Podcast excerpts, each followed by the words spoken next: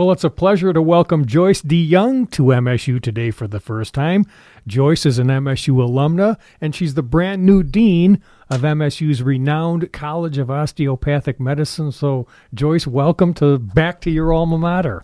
Thank you. It is it's it's really exciting to be back. I love the energy on the campus. This is uh, it's really thrilling. A cool circle of life, I'm sure. But it before is. we talk some more about yeah. that, a little bit of your background before coming home and maybe some career highlights. Yeah. So. Uh, I I'm a lifetime Michigander. I, I, I spent some time in in Atlanta, but never changed my permanent residence. So I feel like I've I've always been around. I grew up on the west side of the state, and uh, then came over to to Michigan State for medical school. I went to Grand Valley State University for my bachelor's degree. My parents uh, did not attend college. Uh, my mother graduated from high school, and my father didn't, so I was a first generation college uh, attender. My sister and I both went.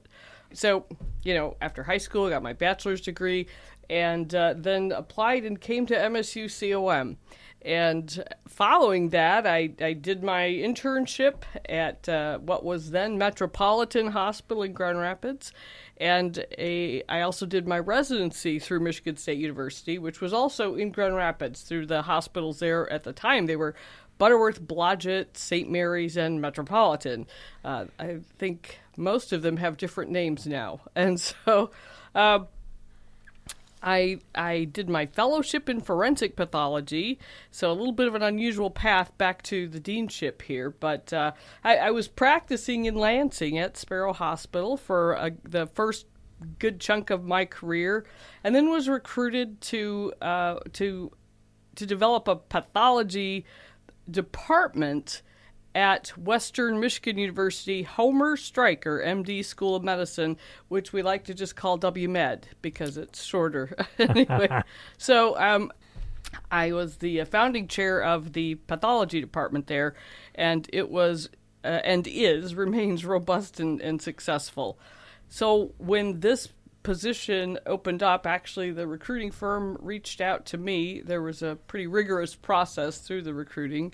And uh, in the end, here I am back home again. Right. And did I read that before you got interested in medicine, though, you thought you might go into law as a young woman? Yes, that was that was the original plan. So I uh, I was on the high school debate team. took took the minimal amount of math and science. All right, because I wasn't you know, I wasn't going to need that necessarily. Okay, uh, you too, huh, Russ?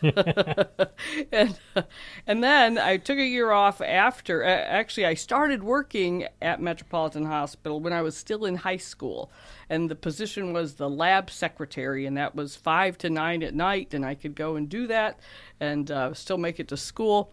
So I was. Um, I was working in the hospital there, and and then they needed uh, an autopsy assistant on the weekends, which is very different from the lab secretary. But I said I could probably do that. I thought that was pretty interesting, and so I started as an autopsy assistant then when I was still in high school, and carried on doing that part time all the way through undergrad. So, but it was in that year in between high school in I, in that gap year where I started looking around thinking this medicine thing's pretty interesting. I kind of like this, and um, so I ended up doing that. I still think sometimes that um, I ended up in forensic pathology because we we do we deal a lot with the legal community and maybe I was going back to my roots there. I don't know if that's really what happened, yeah. but but uh, when I chose pathology as a profession, I it was um, I, it was really because I felt most comfortable in, in, the laboratory and and in, in the pathology department. So yeah. Uh, that's how I ended up there. And why was MSU the place for you to come for medical school? Well, I'll tell you, this was. Um, I, I wanted to be an osteopathic physician. I wanted to be a DO. I was, uh, if you go back, I was delivered by a DO. Uh, my family doctor, it was a, the family doctor, he delivered you know, my siblings and me, and he would make house calls. He was our doctor. And and we, you know, when I went and had to, you know, had my tonsils out, that kind of stuff, we went to the osteopathic hospital, everything, and that was what I knew, and and uh, had a real appreciation for what that what they bring to to medicine, and with the additional uh, really holistic approach and the and the OMM, the osteopathic manipulative medicine, that uh, it, that's the path I wanted. So fortunately, I was able to uh, attend Michigan State University, uh, close to home, close to family. It's in state, and and uh, I, I, will. I'll confess this. I had a child three days before I started medical school. Still managed to get out in four years, but wow. yeah, that was more. You know, I think uh, it was, it's a culture change. Uh, fortunately, I th- I'm hoping women don't do that anymore. I was just afraid I was going to lose my spot, and that's all I had wanted for the last four years was to get in. And then I thought, oh no, they're going to give it away.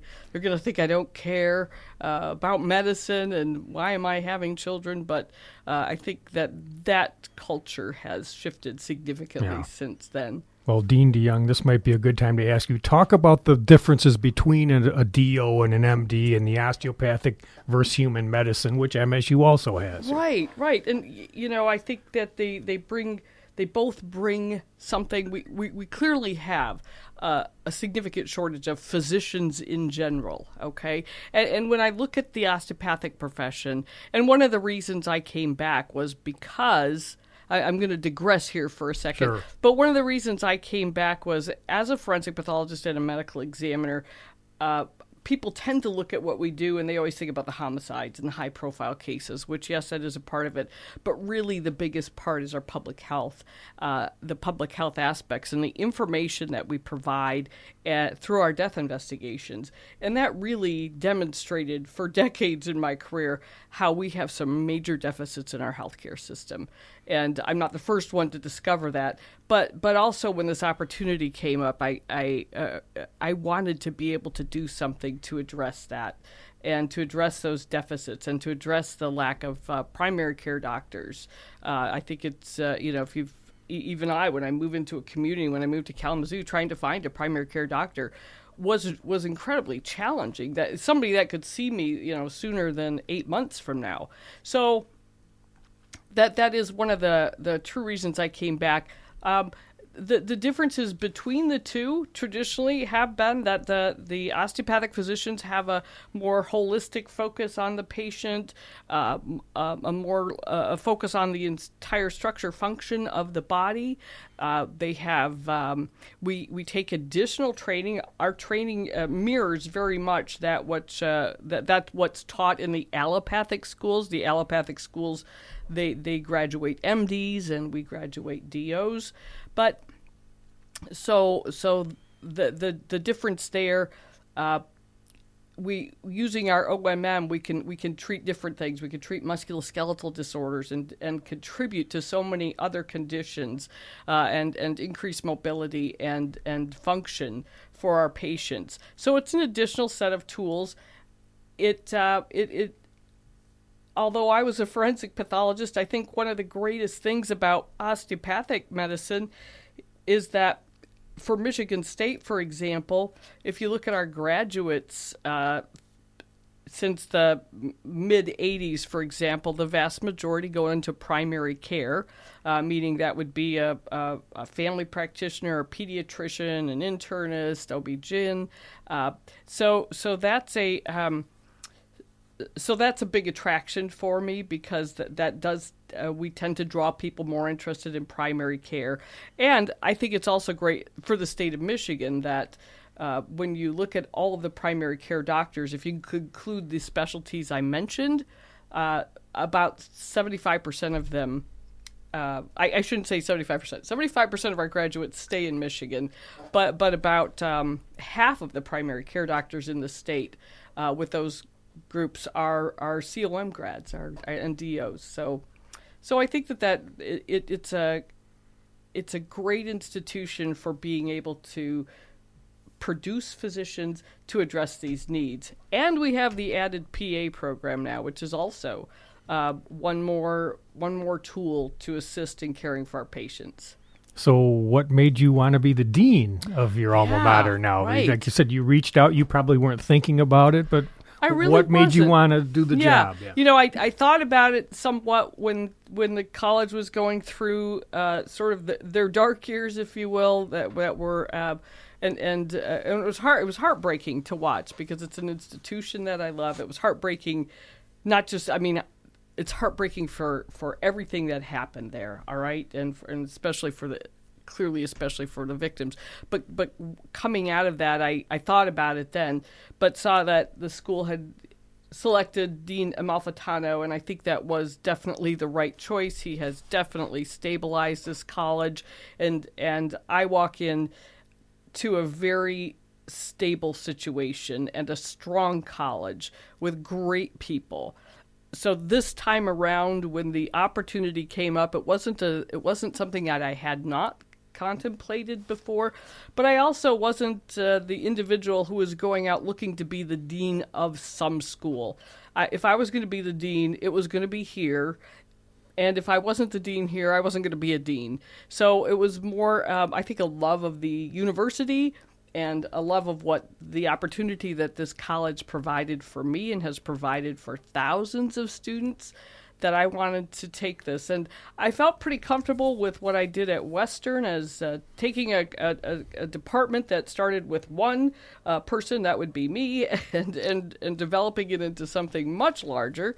Uh, with good research, good education, great clinical services. And so I thought I want to take that toolkit elsewhere. And it'll be a very different job um, and will require new tools for me, but I'm excited about it. Well, let me ask you a two part question. As you get started, some maybe of your short term goals, and if you've had some time to think about some longer term goals for the college. Yeah, and so I, I, guess I'd like to point out that this is day four right. for me. So um, I haven't we you know I haven't done a lot yet. We got a new coffee machine, but we we upgraded the Keurig. Uh, but but no, uh, beyond that, some of the short term goals, and I, I you know I, I, have to be careful about focusing too much on just the low hanging fruit. But there are some things that we can do. Uh, I definitely want to improve our services for our faculty uh, by by creating a position for an associate dean of faculty affairs, or uh, but whether it's associate or assistant, but a dean of faculty affairs, because that's a that's a significant need for the institution. The faculty are requesting it. Um, other short-term goals, r- really to uh, and this this feeds into a long term goal, and that long term goal is uh, we need a new building, yeah. and um, that that's uh, there's a lot going on in that building. It's not so simple as just moving COM. There's uh, this is Fee Hall. Uh, there there's a lot happening there, and I think it was brought up at probably 90% of my interviews when I was going through the process of coming here. When I'd ask people like, "What what do you think you need here?" and answer number one, two, three, four, and five is usually the building. Mm. Um, but and, and, it's a space issue. So I, I also want to uh, really ramp up our development uh, yes. within the college to try and fund this. And and I think too we need to we need a space, but we also have to have this space that's accessible and usable by many other colleges as well. And however that looks, we're still working through all of that. Like I said, it's day four, but um, I tend to be a bridge builder and, and very collaborative. So I want to look at the institution and talk to others and figure out what we can do to facilitate that process. And obviously, the biggest factor is most likely the money. But I want to, I'd like, I you know, uh, in the short term, I want to get working on that. Yeah. Well, how would you describe the evolving mission of the college? We've been talking about it throughout, but how would you describe it? Yeah. So the mission it really is uh, largely a good part of it's focused on our students and creating an outstanding experience for our students, which which the, the college has done to a great extent. Uh, the students come here. We are by far the, the strongest research institute, research college for all osteopathic medical schools, by far, and that's a huge draw here. Uh, so, and going back, you know, part of that mission of creating a great experience for the students one of the top reasons why students come here is research. One of the top reasons why they don't come here are the physical facilities. Mm. And so that's part of it too, of improving that uh, and, and making certain that our students are well prepared for this evolving landscape in healthcare so that be, because there's so many changes going on and there's just so much medical knowledge that comes out that's important to know but also how do you how do you navigate these waters of all the hospitals and healthcare systems that are some of them are struggling and others are mer- there's mergers and there's acquisitions and and a lot of a lot of moving parts and and giving our students the the the toolkit to navigate that. And what about the students and uh, sort of the challenges and opportunities they're going out into the world of medicine. How is it evolving? What are they facing that maybe you didn't when you came out you know? Yeah i, I think they're facing uh, you, you, know i think whatever they land up or, or whatever the students are heading into, that's their normal for right now, and that's what they'll be most comfortable with because they'll figure that out. But I think too, there's going to be a lot of changes. There's changes in how healthcare is funded. There's there's additional needs uh, that that I think our our students are really focused on on handling, for example, uh, and and participating in. And one is rural health care, getting out into the rural spaces, but also in the urban areas uh, with our street medicine programs and and. Uh, uh we, we've had some early, very early discussions about uh, uh, care for refugees and what can we do on that and those areas. I think that the students are having those experiences uh, and and I believe that it also it it it speaks to them because they they see the needs of the healthcare system. Final question, Dean DeJong, and I know we could have a conference on this, but in a general, both sort of the challenges and opportunities facing the college moving forward, and maybe even MSU and higher ed. What are your thoughts in that area? I think there's a lot of opportunities. We have some new partnerships that have formed. I'm uh, I, have uh, I'm well aware of the Henry Ford partnership that I'm pretty excited about getting involved with. Uh, I think that that's a, a, big direction for the university, and it has to be a big direction for the college as well. But having said that, we have multiple partners all over the state, and and we have local partners, and we have it's one of the strengths of our institution and of our college and of the university is that we have relationships with nearly every hospital in the state. It seems the challenges of that too, though, is that you, it, it, it becomes a little bit. Uh, the concerns would be is if, for example, well, we'll just say you know Sparrow Hospital, which was uh, purchased by University of Michigan, you as a we have students who who train at Sparrow Hospital, and so you're looking at that thinking, oh, are we going to lose our training spots for the students? And which is important for us. And so with multiple medical schools in the state, uh, and that number increased over the last decade or two. Uh, that that all of those students have to train somewhere, and so I think that's one of the areas that might be of concern. But I feel really optimistic about the university. I feel like we have a strong president coming in. Yep. I think that, that there's a room for a lot of additional collaboration and work on things like concussions and um, and th- that's actually an area where I have an interest as well. So I look forward to to to to that transition. Yes. It's been great getting to know you a little bit, Dean DeJong. Just as we close, some final thoughts for Spartan Nation as you get started. What do you want them to know about you and the college? I, I think that you know final thoughts are that are that um, I'm here. We're really excited to get going. I feel an energy at COM that other people have told me too that that they sense this is a new day. They sense there is uh, that that we're emerging from some dark times. We're very stable. We're very strong, and we're just looking forward to doing great things. Awesome. Well, again, Dean DeJong, great meeting you today. You too, Russ. Thank you. That's Joyce DeJong, the new dean of MSU's renowned College of Osteopathic Medicine. You can find out a lot more by just going to osteopathicmedicine.msu.edu. And I'm Russ White. This is MSU Today.